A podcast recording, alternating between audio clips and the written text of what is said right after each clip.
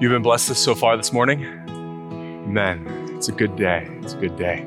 Thank you for being here this afternoon.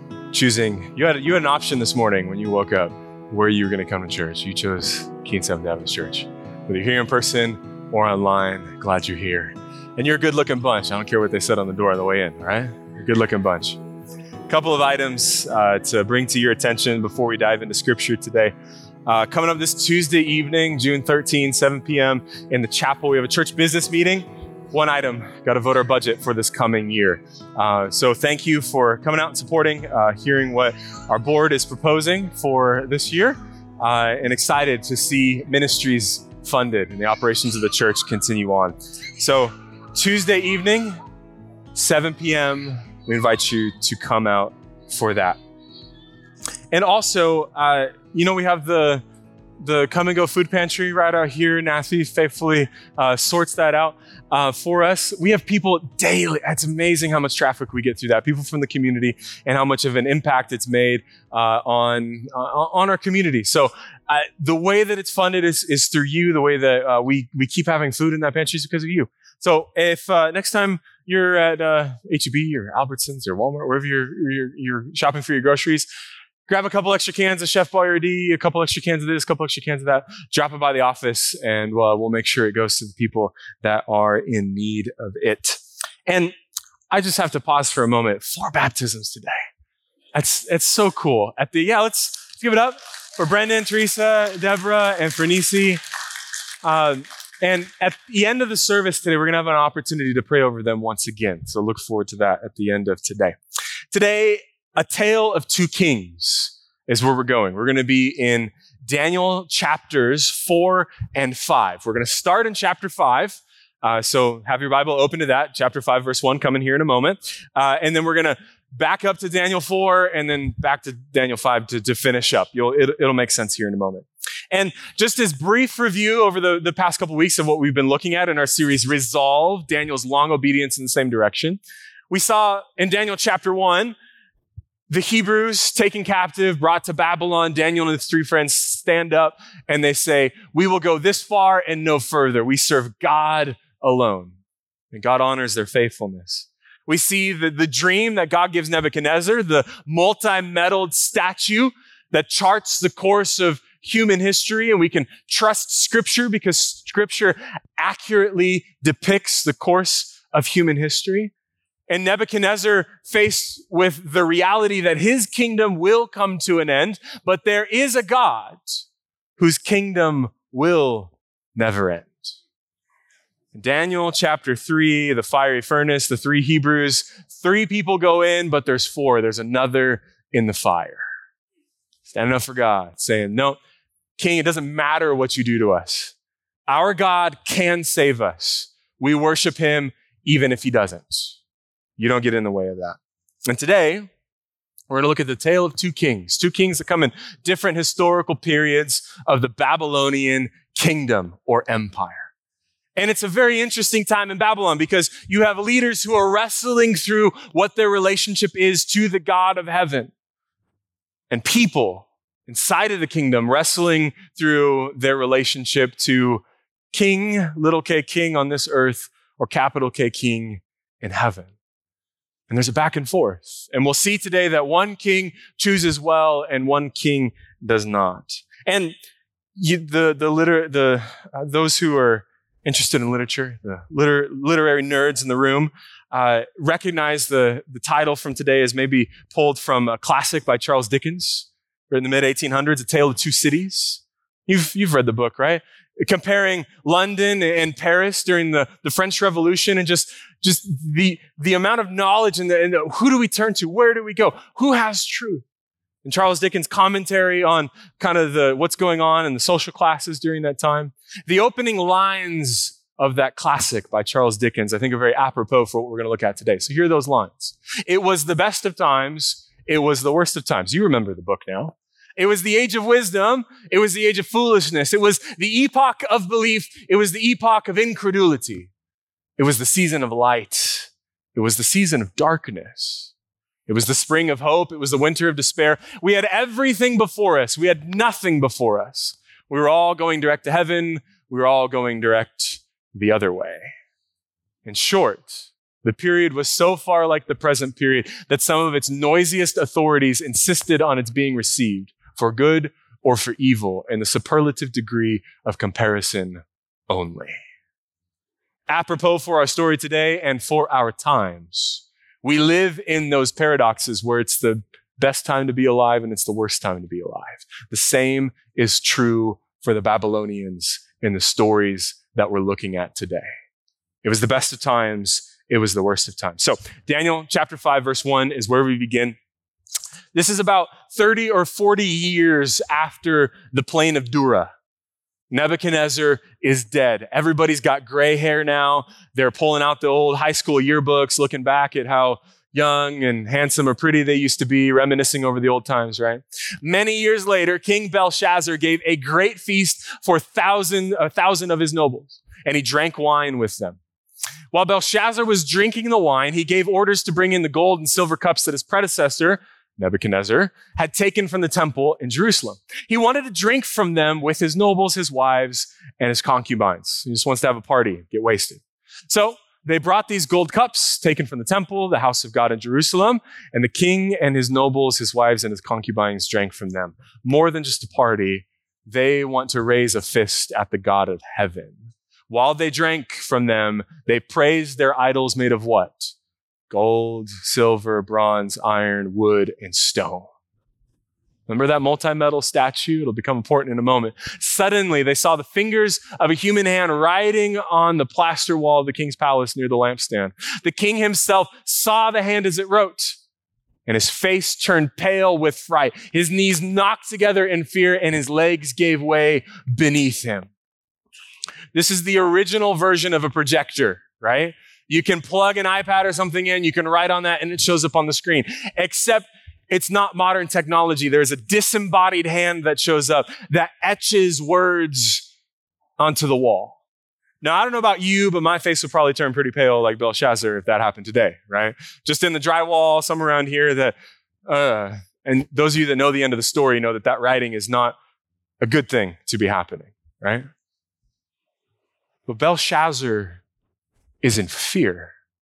He has no idea what to do, but to do what those before him had done. Call for the wise men. Any wise man among you that can tell me what the meaning of the writing on the wall is, I will throw purple robes on your back. I will give you gold and silver, and I will make you third in the kingdom. He was co-regent with his father, Nabonidus. He said, I'll make you third in the kingdom. Anybody, if you tell me what that means, honor, power, authority given to you. No one can determine what's on the wall. Go figure, right?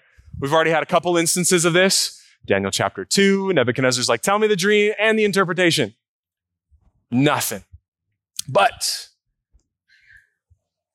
the despair is so palpable that the queen mother hears of what's going on, and she walks in and tells her son, go talk to Daniel, or bring Daniel here. Daniel can tell. Who? Daniel who? You remember the Hebrew that was captive and your father Nebuchadnezzar brought? Bring him and he'll tell you. So Belshazzar invites Daniel in. He gives Daniel the spiel. Tell me what's on the wall. Remember, you were one of the Hebrews, kind of puts him in his place. Remember, you were one of the Hebrews that was brought in captivity into Babylon. If you tell me what's on the wall, purple robe, third in the kingdom, guaranteed. And Daniel's a little bit older, a little bit wiser, a little more gray hair on his head. And look how Daniel responds in Daniel chapter 5, verse 17. Daniel answered the king. There's no, your majesty, long live the king. He says, keep your gifts and give them to someone else. Try saying that to a king, right? He determines whether you live or die. Like, keep your gifts and give them to someone else. But I will tell you what the writing means. Verse 18, your majesty, the Most High God gave sovereignty, majesty, glory, and honor to your predecessor, Nebuchadnezzar. Whoa, hold on. Daniel, I thought you were going to tell us what was on the wall. No, this is Daniel's introduction. It's his preamble. He's setting the stage for Belshazzar, because what he wants Belshazzar to look for are the signs and the symbols that have come beforehand. It's a concept that's as old as Scripture, that when we walk the life, or we live the lives that we live, and we walk the roads that we walk, or drive the roads that we drive, we kind of think in our minds the analogy of looking for signposts, right? There are some, I was talking to someone this morning, I was praying for a door to open or a door to close. I'm looking for the sign. God, would you send I need a billboard or like smoke signals or something to know how to go in our lives. And what Daniel does for Belshazzar is lift up one of those signs that says, remember, the Most High God gave your predecessor, Nebuchadnezzar, glory, honor, and majesty. By the way, Nebuchadnezzar was likely Belshazzar's grandfather. This is kind of this weird way that they're connected. Royal families have those, right? Our families have those, just kind of the weird ways that we're connected. Remember your grandfather. Do you remember the story? Jeremiah 31:21 puts it this way. God speaking to Israel, but same concept. Set up road signs. Put your guideposts. Mark well the path by which you came.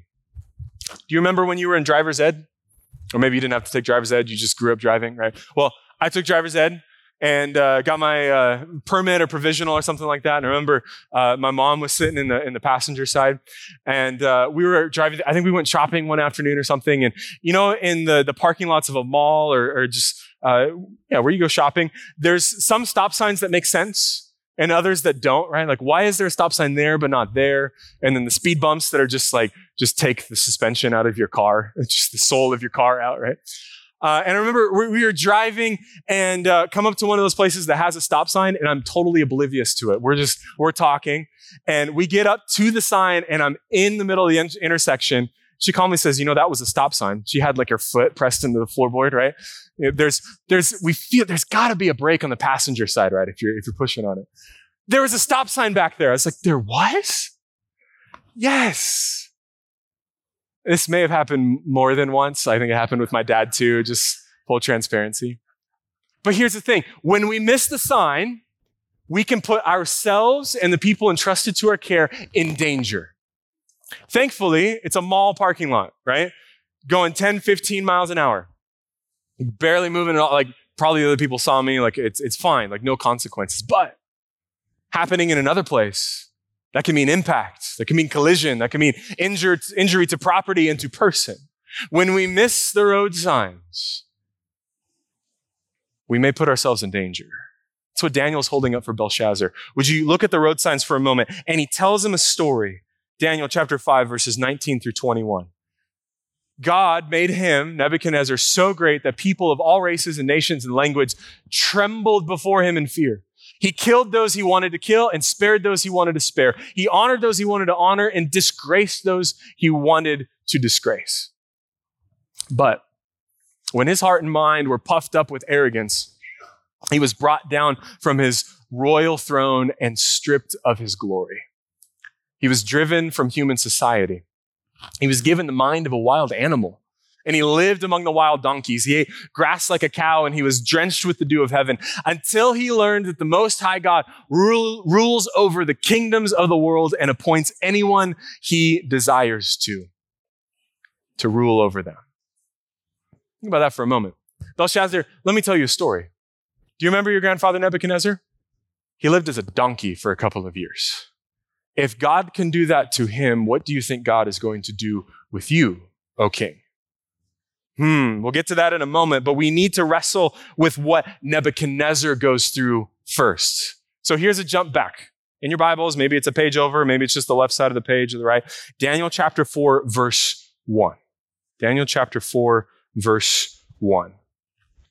King Nebuchadnezzar sent this message to the people of every race and nation and language throughout the world. Notice, this is the only chapter in the entire library of Scripture that is written by a pagan king, a non-Jew.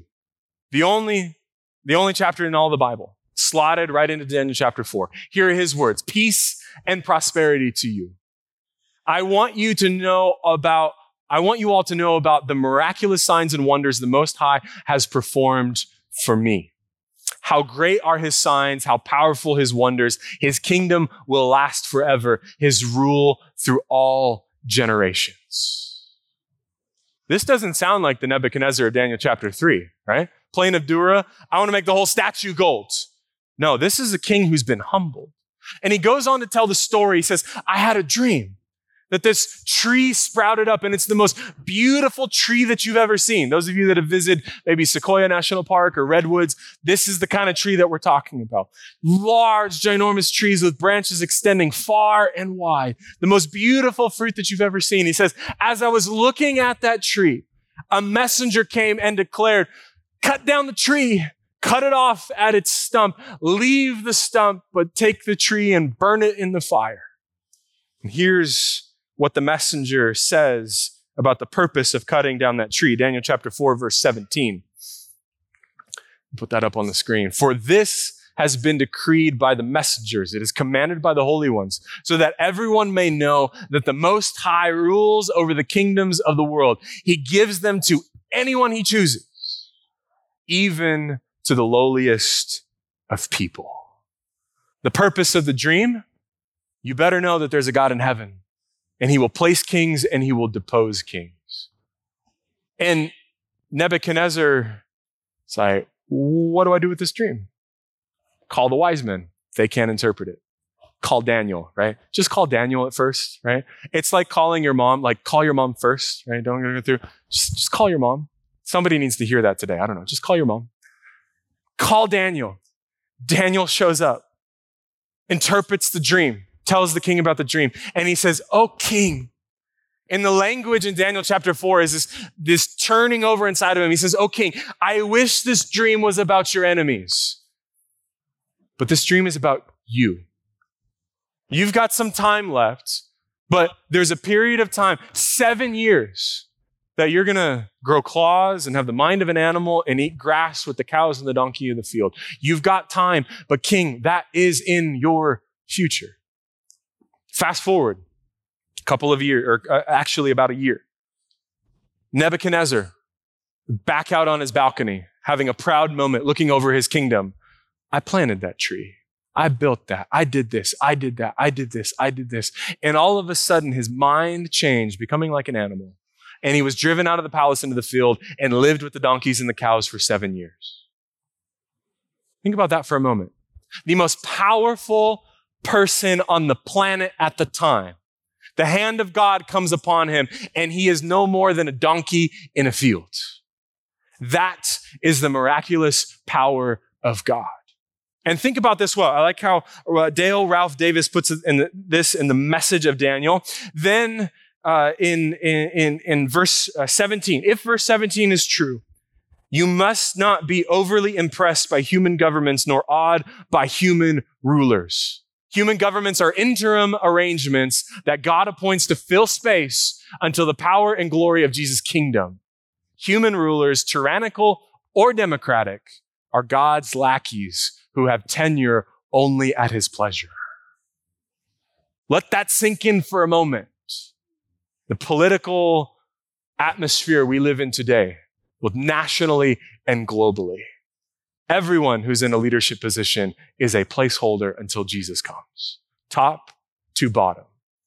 Nebuchadnezzar and you and me. And notice Nebuchadnezzar's response to this experience. Daniel chapter 4, verse 34 through 37. After this time had passed, being a donkey in a field, I, Nebuchadnezzar, looked up to heaven. My sanity returned to me. And I praised and worshiped the Most High God and honored the one who lives forever. His rule is everlasting, and his kingdom is eternal. All the people of the earth are nothing compared to him. He does as he pleases among the angels of heaven and among the people of the earth. No one can stop him or say to him, what do you mean by these things? When my sanity returned to me, so did my honor and my glory and my kingdom. My advisors and my nobles sought me out, and I was restored as head of my kingdom with even greater honor than before. Now, Nebuchadnezzar doesn't want you to miss this. I, Nebuchadnezzar, even though I was restored, praise and glorify and honor the King of heaven. All of his acts are just and true, and he is able to humble the proud. At the end of his life, Nebuchadnezzar gets it.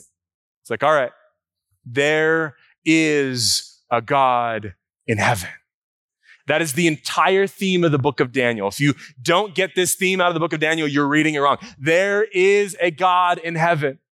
a God who can set up kings and depose kings, a God who can tell what is going to come in the future, a God who can preserve his people. There is a God in heaven. We live in a world today that struggles with that sentence. Could there be a God? We're building machines that are going to outpace our learning ability. There is a God in heaven. Do not be fooled. All of the wisdom in man pales in comparison to the wisdom of God. Society's answers to our problems will fail, but there is a God. It's the lesson that Nebuchadnezzar learned and what Daniel is hoping to help Belshazzar understand. So for the rest of our time, we step back into the throne room with Belshazzar. Daniel chapter 5, verse 22. You, Daniel speaking to Belshazzar, you are his successor, O Belshazzar, and you knew all of this, yet you have not humbled yourself. It was likely, Belshazzar being Nebuchadnezzar's grandson, that Belshazzar would have been witness to his great crazy grandfather out in the middle of a field living with donkeys and cows. And if that's not the case, he would have definitely heard about it. So he grew up knowing the story and knowing about the power of God. And Daniel comes to him and says, you knew all of this, but you didn't learn the lesson. You didn't humble yourself. Dale Ralph Davis, again, the message of Daniel, pay attention to what Belshazzar teaches you. Having clear information does not guarantee the right response. He knew all this, but he did not humble his heart. So having good data does not necessarily bring about required change. Yet, Western culture assumes that it will. Political and social gurus preach the information fallacy constantly. That if you can know enough, if you can cram enough into your mind, everything will be okay. You can survive on your own intuition and your own knowledge. But the problem is we pacify ourselves with how much we know. We may be able to defend our understanding of the 2300 days in Daniel or our keeping of the Sabbath or the way we do this or the way that we do that. But if we haven't embodied the truth, that hasn't settled deep down into our souls and transformed our hearts, it's nothing. Having truth doesn't mean we are transformed by the truth, capital T, Jesus. Just because we have knowledge, just because we have truth, just because we've completed an evangelistic series, we've got all this knowledge, means nothing unless we're transformed by the person who is truth, Jesus. A couple of weeks ago, I had the chance to drive the bus for fourth grade at KES to go on an adventure for the day. And we were going to be pilots that day, all right? We got to go up to the Southwest Airlines Training Center up in Dallas. Incredible facility. It's where they train all of their pilots. And they take us through these different places. And one of the places, they've got these multi-million-dollar machines that are up on hydraulics. And it's just kind of the scene out of a movie. It's kind of the lights are all down a little bit. And you got all these different pods that you see going up and down and around and saying pilots are being trained. And they had the opportunity for the fourth graders to fly the simulations. Unfortunately, not the multi-million-dollar ones. I don't understand why. Just the like $100,000 ones that are like in a room with like TVs and got all the controls and everything else. And so they had the fourth graders go in and sit down. I got to sit down in the pilot seat one time too. And there's two guys in the room who combined have flying experience of probably 70 years put together. They are retired pilots. They're now working there, training other pilots. You've got somebody in the room that's got the information. And he's telling our kids, our fourth graders, here is how you fly a plane. And he's saying, okay, don't go far too far this way. Don't go too far that way. And so they set up the scenario. We're on approach, Chicago O'Hare. Some kids had rain. Some kids, it was a, bright sunny day, all those conditions. And he would walk the kids through. This is how you land the plane.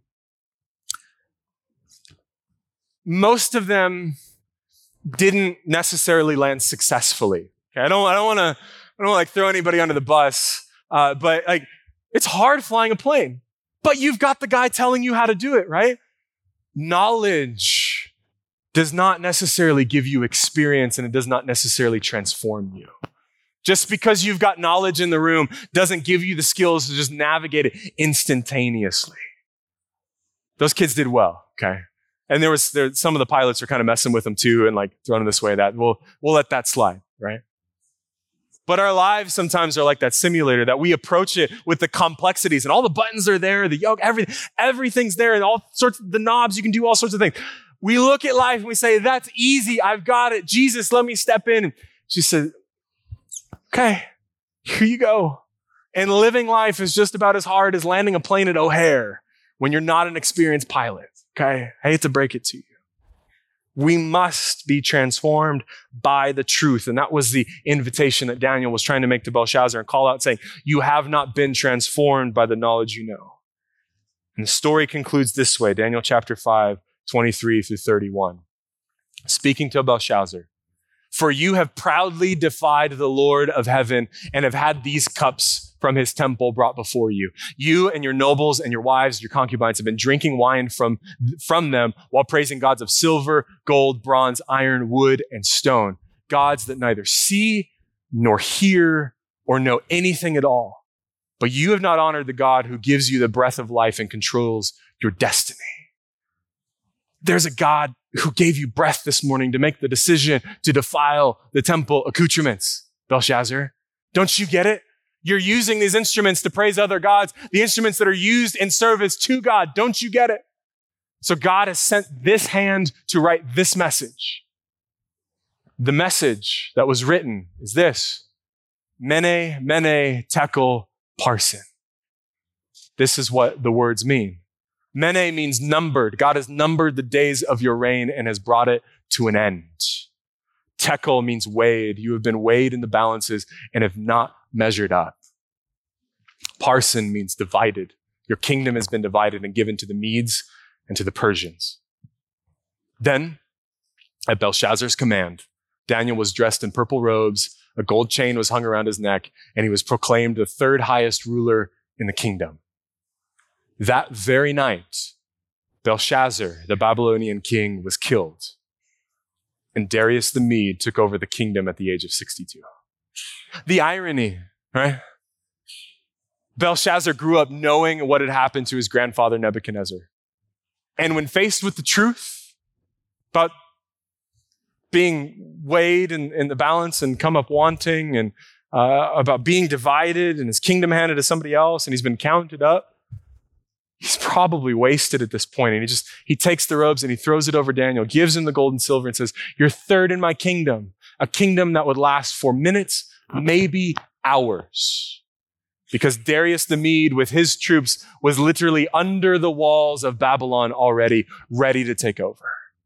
And Daniel again sees the passing of time and of history and the turnover from the golden head of Nebuchadnezzar in Babylon to the chest and arms of silver of the Medes and the Persians.